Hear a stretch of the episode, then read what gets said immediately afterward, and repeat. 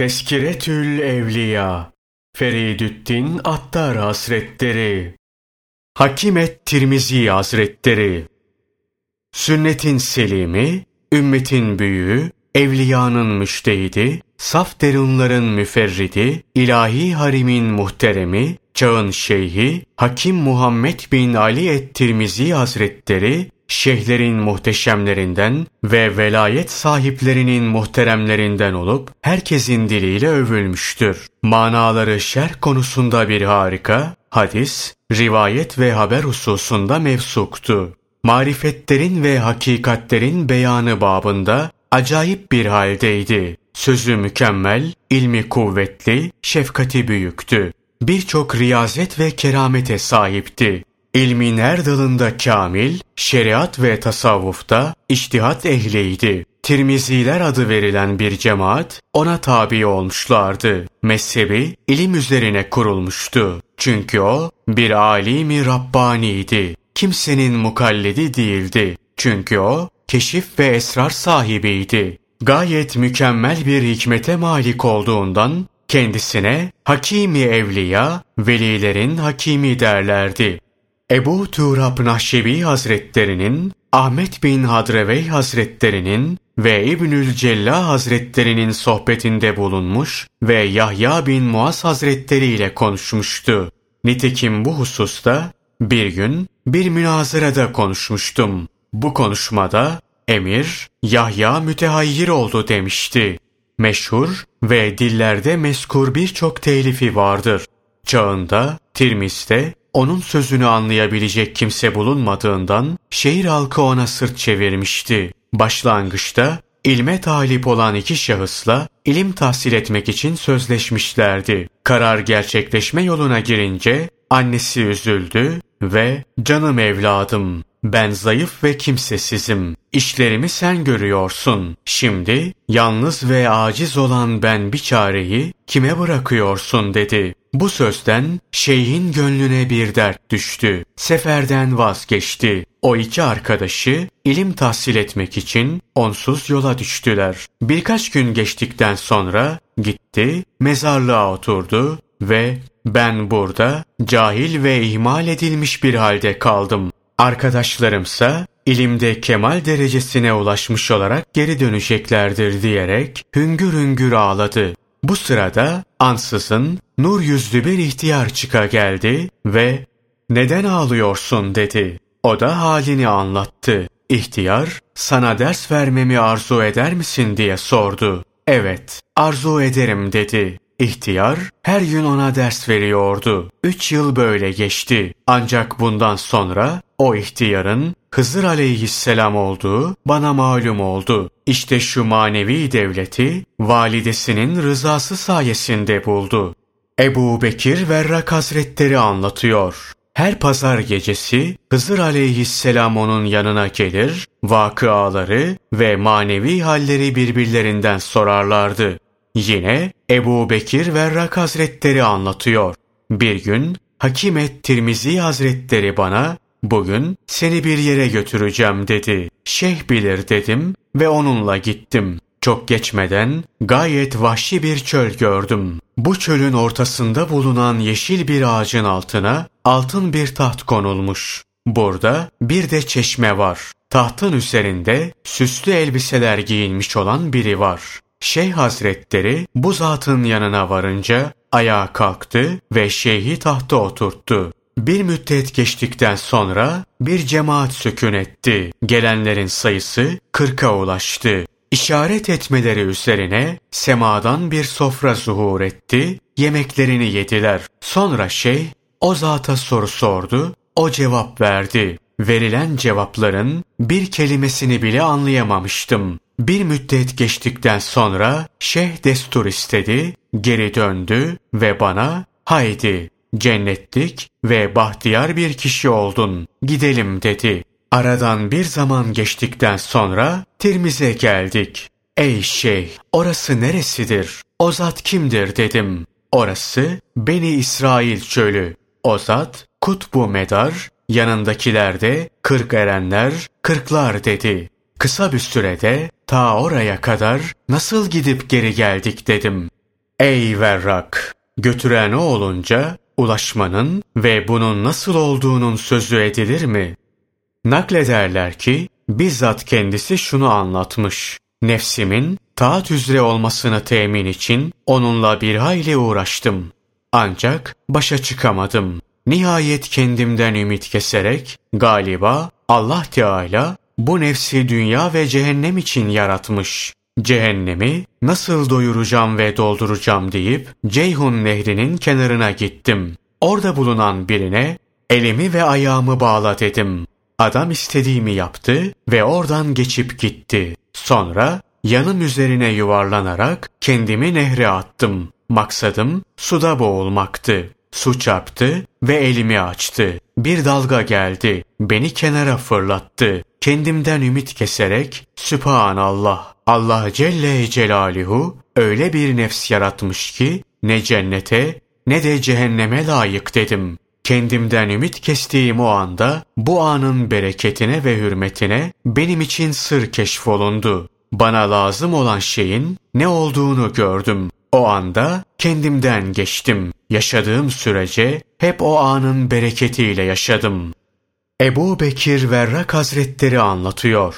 Bir gün şeyh, telif etmiş olduğu eserlerinden birkaç cüzünü bana vererek, götür, bunları Ceyhun nehrine at dedi. Cüzlere baktım, hep latif ve dakik meselelerle dolu. Atmaya gönlüm razı olmadı. Getirip eve koydum. Şeyhe de, tamam, attım dedim. Attığında ne gördün dedi. Hiç dedim. O halde atmamışsın. Git ve at dedi. Bunun üzerine bir olan müşkilim iki oldu. Biri acaba bunları niçin suya atıyor? Diğeri suya atıldıklarında acaba nasıl bir harika zuhur edecek? Tekrar gittim ve cüzleri Ceyhun'a attım. Gördüm ki Ceyhun'un suları ikiye ayrıldı. İçinden kapağı açık bir sandık zuhur etti. O cüzler bu sandığın içine düştü. Sonra kapak kapandı ve Ceyhun eski minval üzere akmaya başladı. Bu manzara karşısında şaşıp kaldım. Şeyhin huzuruna geldiğimde hadiseyi kendisine naklettim. İşte şimdi attın dedi. Ey şeyh! Allah Celle Celaluhu'nun izzeti ve hakkı için bunun sırrını bana anlat dedim. Dedi ki, bu taifenin ilmine tasavvufa dair bir şey telif etmiştim. Onun hakikatini keşf ve idrak etmek akla müşküldü. Bunu biraderim Hızır aleyhisselam benden istedi ve bahis konusu sandığı onun emriyle bir balık oraya getirdi. Hak Teâlâ bu sandığı ona ulaştırması için suya emir verdi. Naklederler ki başka bir seferinde daha teliflerinin hepsini götürüp suya atmış. Hızır aleyhisselam bunların cümlesini almış, geri getirmiş ve kendini bununla meşgul edersin ve böylece avunursun demişti. Diyor ki, onun eseridir desinler diye katiyen bir cüz ve risale yazmadım. Lakin vakit, manevi halim şiddetlenip beni sıkıştırınca telif işiyle teselli bulurdum. Naklederler ki hayatında bin bir kere aziz ve celil olan Allah'ı rüyasında görmüştü. Naklederler ki onun zamanında büyük bir zahit vardı. Durmadan Hakim et Tirmizi Hazretlerine karşı itirazlar ileri sürerdi. Hakim et Tirmizi Hazretlerinin şu dünyada sahip olduğu sadece bir tane kulübeydi. Hicaz'a yaptığı seferden döndüğünde kapısı bulunmayan bu kulübenin içine bir köpeğin gelip yavrulamış olduğunu gördü. Şeyh köpeği buradan çıkarmak istedi. Ola ki kendiliğinden yavrularını alıp çıkarır diye 80 defa kulübeye gelip gitti. Aynı gece sözü edilen zahit rüyasında Hazreti Peygamber sallallahu aleyhi ve sellemi gördü. Allah Resulü sallallahu aleyhi ve sellem zahide ey falan evine giren bir köpeği oradan çıkarmak için 80 kere köpekten ricada bulunan bir zatla kendini eşit mi tutuyorsun? Şayet ebedi olarak saadet bulmak istiyorsan var onun vereceği hizmet kuşağını beline bağla diye buyurdu. Bu zahit Hakim et Tirmizi Hazretlerinin bu yoldan kendisine sulh teklif etmiş olmasından utandı. Bundan sonra geriye kalan ömrünü şeyhe hizmet ederek tüketti. Naklederler ki şeyh kızınca siz onun kızdığını anlayabiliyor musunuz diye sormuşlar. Onlar da şöyle demişlerdi. Anlıyoruz. Bizden rahatsız olduğu gün bize karşı daha iyi davranır, ekmek yedirir, su verir, ağlar, sızlanır ve ilahi ben ne yaparak seni gazaplandırdım ki bunları üzerime gönderiyorsun ve bana saldırtıyorsun. Rabbim tövbe ettim. Sen onları tekrar salah haline iade buyur der. Şey böyle dediği vakit onun hışma geldiğini bilir ve içine düştüğü beladan şeyhi çıkarmak için tövbe ederdik. Naklederler ki şeyh bir müddet Hızır aleyhisselamı görememişti. Derken günlerden bir gün cariye bebeğin elbiselerini yıkamış, leğende necaset ve idrarla dolmuştu. Şeyh Hazretleri temiz elbiselerini giymiş ve sarığını sarmış camiye gidiyordu. Meğer cariye bir talebi sebebiyle öfkelenmişti. Pislik dolu necaseti aldı, yukarıdan şeyhin başına döktü. Şeyh Hazretleri hiçbir şey söylemedi ve öfkesini yuttu. Derhal Hızır aleyhisselam peyda oldu ve bak bu hakarete katlandığın için bizi gördün dedi. Naklederler ki Şeyh Hazretleri o derece edepliydi ki ailesinin yanında bile asla sümkürmemişti. Bunu işiten bir kişi onu ziyarete gitti. Camide olduğunu görünce namazı bitirsin diye bir müddet bekledi. Şeyh camiden çıktı, adam da peşinden yürüdü ve içinden söylenenlerin doğruluğunu keşke bilsem dedi. Şeyh onun içinden geçenleri feraset de bildi ve yüzünü ona doğru çevirerek sümkürdü. Adam hayret etti ve kendi kendine acaba söylenenler mi yalandır yoksa bu hareket büyüklerin sırrını araştırmamam lazım geldiğini ihtar hususunda şeyhin bana vurduğu bir kamçı mıdır dedi. Bunu da bilen şey ona döndü ve dedi ki Evlat, sana söylenenler doğrudur. Lakin bütün sırların sana tevdi edilmesini istersen hakkın sırrını halktan koru. Çünkü hükümdarın sırrını ifşa edenler sır tevdi edilmeye layık olamazlar. Naklederler ki gençliğinde güzel bir kadın onu kendine davet etti. Ama o bu davete icabet etmedi. Derken kadın bir gün onun bağda bulunduğunu haber aldı, yola düşerek oraya kadar gitti. Şeyh durumu fark edince oradan kaçtı. Peşine düşüp koşan kadın, sen benim kanıma girmek için çabalıyorsun diye feryadı bastı. Fakat şey hiç o tarafa bakmadı. Yüksek bir duvarın yanına gitti. Kendini oradan öbür tarafa attı. Zamanla Hakim et Tirmizi Hazretleri ihtiyarlayınca bir gün sözlerini ve hallerini şöyle bir zihninden geçirdi. O hal hatrına geldi. O kadının teklifini kabul edip ihtiyacını tatmin etseydim ne olurdu? Zaten o zaman gençtim. Daha sonra da tövbe edebilirdim diye kalbinden geçti. Zihninde böyle bir hatırın var olduğunu görünce müteessir oldu ve ''Ey günahla dolu habis nefs! 40 sene evvel gençken hatrında böyle bir şey yoktu.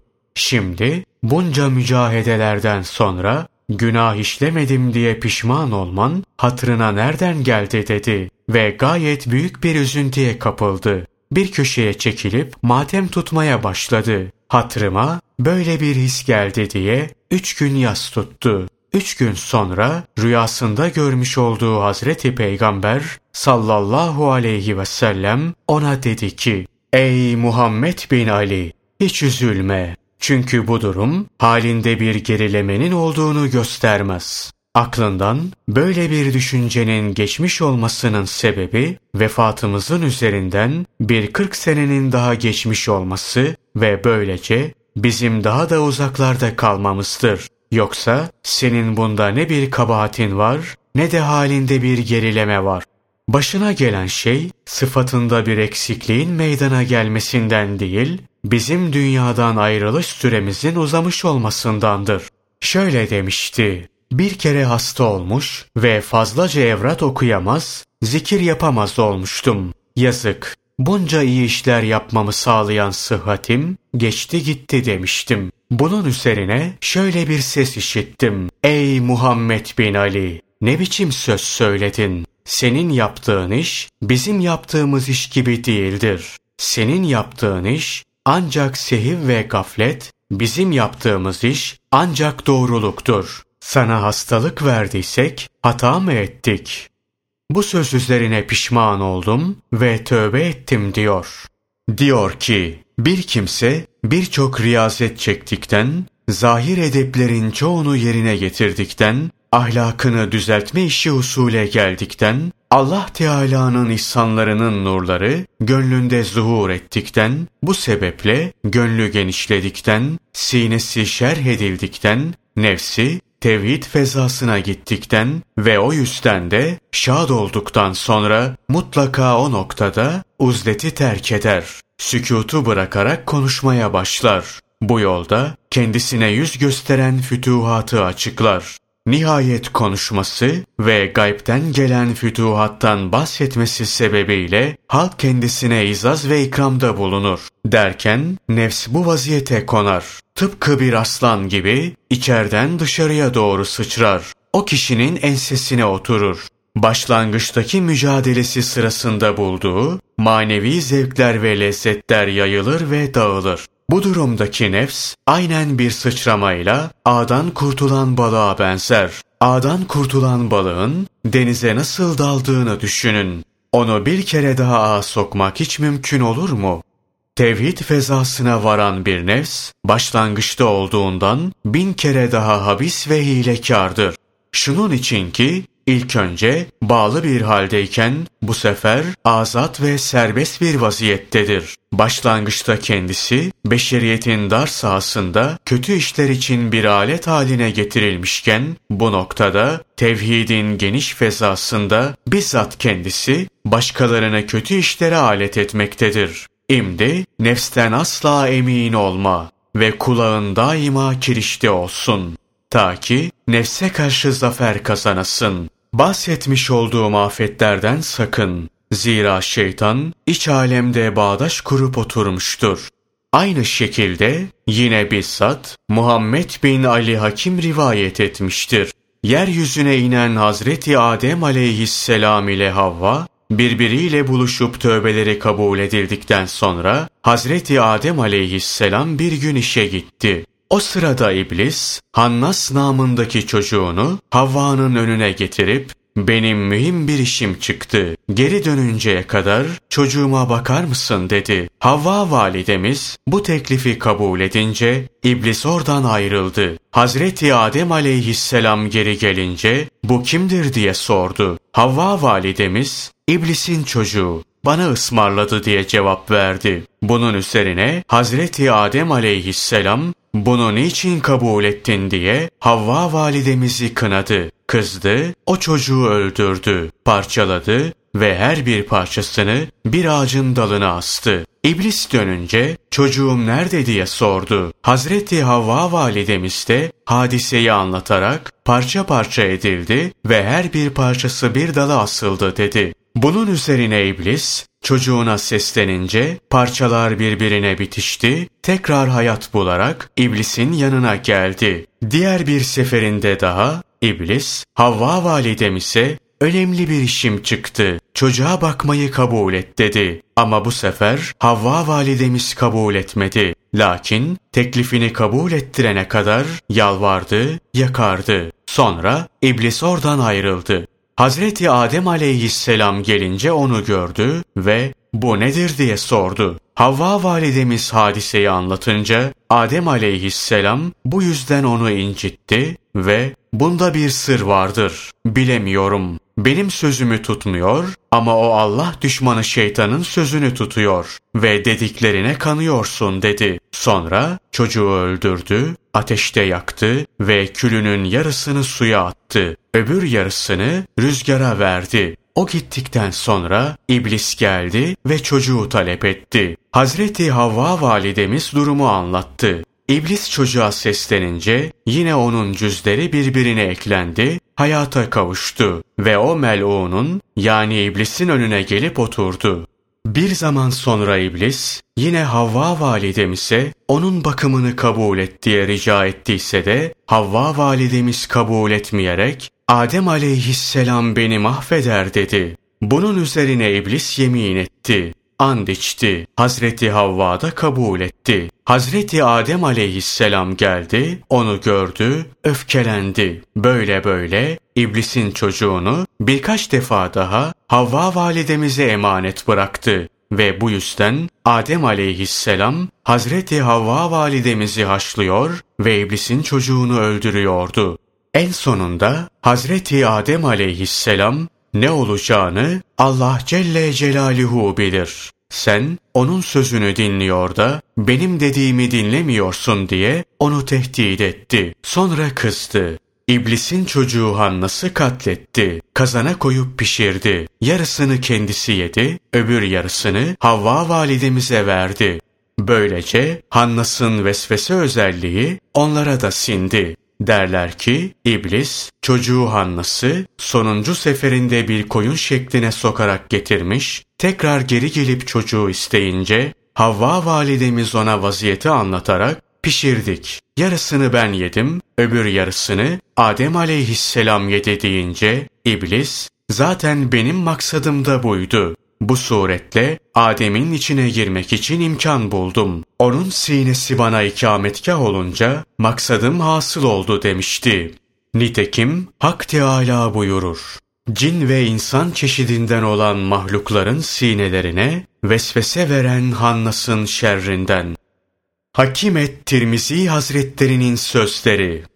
Bir kimsede beşeri sıfatlardan bir sıfat kalmışsa, o kimse üzerinde bir dirhem bile boş kalmış olsa azad olamayan ve o bir dirhemin kulu olan mükatep ismi verilen köle gibidir. Azad olanın üzerinde hiçbir şey, hiçbir borç kalmamıştır. Bu çeşit kimseye örnek meczuptur. Çünkü Allah Teala onu kendine cezbettiği vakit nefs köleliğinden azat kılmıştır.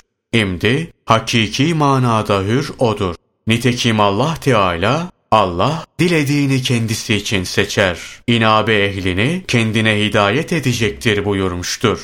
İmdi içtiba ehli, seçkinler, cezbeye tutulan kimselerdir. Hidayet ehli ise inabe ve dönüş yapmakla ona giden yolu arayan ve bulan taifedir. Meczup için bir takım menziller vardır. Şöyle ki, onlardan bazılarına nübüvvetin üçte birini, bazısına yarısını, bazısına bundan daha fazlasını verirler. Bu fazlalık giderek artar ve nihayet öyle bir meczuba varılır ki, onun nübüvvetten almış olduğu nasip, sair meczupların hepsinin almış oldukları nasipten daha çoktur. Hatemül Evliya denilen bir cümle velilerin reisi işte odur. Tıpkı Hazreti Muhammed Mustafa sallallahu aleyhi ve sellemin de bütün nebilerin hatemi olup nübüvvet onunla hatmolunduğu gibi velayette bununla mühürlenmiştir. Hatemül Evliya denilen o meczubun Mehdi olması mümkündür. Eğer biri çıkar da evliyanın nübüvvetten nasıl nasibi olur derse deriz ki Hazreti Peygamber sallallahu aleyhi ve sellem buyurmuştur ki İtidal, iyi bir hidayet ve güzel bir alamet, nübüvvetin 24 cüzünden bir cüzdür. Diğer bir yerde her kim haram bir kuruşu hasmına iade ederse nübüvvetten bir derece bulur buyurmuştur. İmdi bütün bunlar bir meczupta bulunabilir. Ama evliyanın en sıhhatli alameti esas ve kök ilimlerden söz söylemeleridir. Esas ve kök ilimler hangileridir sorusuna Hakimet Tirmizi Hazretleri şu cevabı vermişti. İlmi iptida, ilmi beka, ilmi ahd ve misak, ilmi huruf. Hikmetin esasları bunlardır. Hikmeti ulema da bundan ibarettir. Bu ilim ancak büyük velilerden zuhur eder ve bunu onlardan ancak velayetten nasip almış bulunanlar kabul edebilir. Ona sordular. Veliler su-i hatimeden korkarlar mı? Cevap verdi. Evet. Lakin bu hatarat gibi zühul ve endişe tarzında bir korkudur. Hak Teâlâ onların yaşama tarzını karanlık hale getirmeyi hiçbir zaman arzu etmez. Onun zikriyle öylesine meşgul olmalıdır ki ondan istekte bulunmaya imkan kalmamalı. Bu, Bel'am bin Baura meşrep olanların anlayamayacakları kadar muazzam bir makamdır. Bel'am meşrep hangi zümredir sorusuna, ilahi ayetlere ve harikalara ehil olmayanlardır diye cevap verdi. Takva ve fütüvvetten sorduklarında dedi ki, takva, kıyamet günü hesap sormak için hiç kimsenin yakana yapışmamasıdır. Fütüvvetse hiç kimsenin yakasına yapışmamandır. Aziz, kendisini günahın zelil kılmadığı kimsedir. Hür, kendisini tamahın köleleştirmediği kimsedir. Hoca, kendisini şeytanın esir almadığı kimsedir.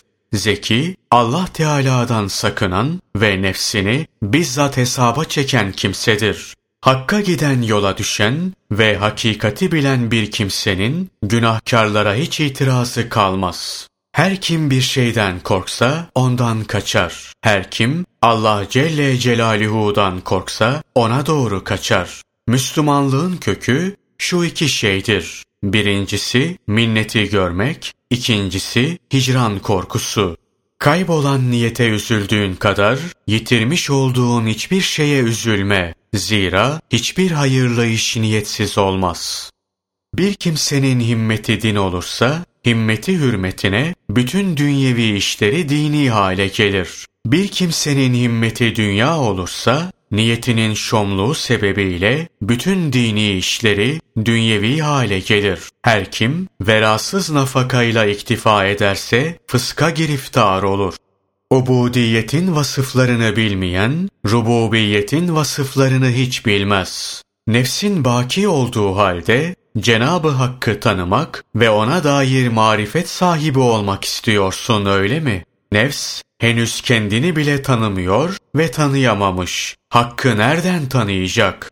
Bir kişideki huyların en beteri kibri sevmesi ve işlerde ihtiyar sahibi olmasıdır. Çünkü kibir kendisinde kusur bulunmayan zata layıktır. İhtiyar, ilminde hiç cehalet bulunmayan bir zattan vaki olursa sıhhatli olur. Yüz aç aslanın içine daldıkları bir koyun sürüsünü ifsad etmeleri, şeytanın bir an içinde yaptığı ifsat kadar değildir. Yüz şeytanın yaptığı ifsat, insan nefsinin kendisini bir an ifsad etmesi kadar değildir. İnsana ayıp olarak kendisine zarar veren şeye sevinmesi kafidir. Allah Teala kullarının rızkını teminat altına almıştır. Kullarında tevekkülü teminat altına almaları lazım gelir. Allah Celle Celaluhu rızka tekeffül etmiş, tevekkülü farz kılmıştır. O zata karşı murakabe halinde olmak lazım gelir ki nazarı senden hiç gayip olmaz. O zata teşekkür etmek lazım gelir ki sana olan nimetleri kesintisizdir. O zata boyun eğmek gerek ki hiç kimse asla onun mülk ve saltanatının haricine ayak basamaz. Fütüvvet, evinde bulunan misafirle mukimin nazarında eşit olmasıdır. Gerçek manada Hak Teâlâ'yı sevmek, onun zikriyle daimi surette ünsiyet etmektir. Kalp sonsuzdur demeleri doğru değildir. Çünkü her kalp için belli bir kemal noktası vardır ki oraya ulaşınca durur. Fakat bu sözün manası yol sonsuzdur demektir. Bize göre bu sözle kalbin sureti kastolunmuştur. Zira mana itibariyle kalp sonsuzdur. Nitekim bu hususu Şerhül Kalp isimli eserimizde zikrettik. Hazreti Peygamber sallallahu aleyhi ve sellemin zamanı müstesna ismi azam asla tecelli etmemiştir. Mükellem ve muhaddes olanlar, ilhama ve feyze mazhar olanlar, kendi derecelerinde tahakkuk ettiler mi, hadisi nefsten, nefsin ortaya çıkmasından endişelenmezler. Nübüvvet, şeytanın ilkaatı ile nesolunmaktan nasıl mahfuzsa, mükaleme ve muhadese mahalli, ilham ve feyiz mertebesi de aynen onun gibi nefsin ilkaatından ve fitnesinden korunmuştur. Kalplerin kıvamı haşyette kemal ile, nefslerin kıvamı takvada kemal iledir. İnsan nedir ki? Açık bir zaaf, uzun bir dava. Müminin neşesi yüzünde, hüznü kalbindedir. Münafığın hüznü yüzünde, neşesi kalbindedir. Dünya, hükümdarlar için gelin, zahitler için aynadır. Hükümdarlar onunla güzellenir. Zahitler afetlerine bakarak onu terk ederler. Orada kurtulmak amel çokluğuyla değil ancak amellerin ihlaslı ve güzel bir hale getirilmesiyledir. Tevazu ve teslimiyet hizmet ehlinin şartlarındandır. Dünyada iyilikten daha ağır bir yük yoktur. Çünkü sana iyilik yapan seni bağlamış, kötülük yapansa seni serbest bırakmış olur. Çocukların maslahatı mekteplerde, eşkıyanınki hapishanelerde, kadınlarınki evlerde, gençlerinki ilimde ve yaşlılarınki camilerdedir. Marifetin nuru kalptedir. Işıltısı ise sinedeki gönül gözündedir. Fütüvvet, Rabbin için nefsine karşı hasım olmandır. Bir Müslümanı küçümsediğimde mutlaka marifetimde ve imanımda bir eksiklik bulmuşumdur. Veli daima halini kisler ama her şey onun velayetini ifade eder. Müddei kendisinin veli olduğunu ifade eder ama her şey onu tekzip eder.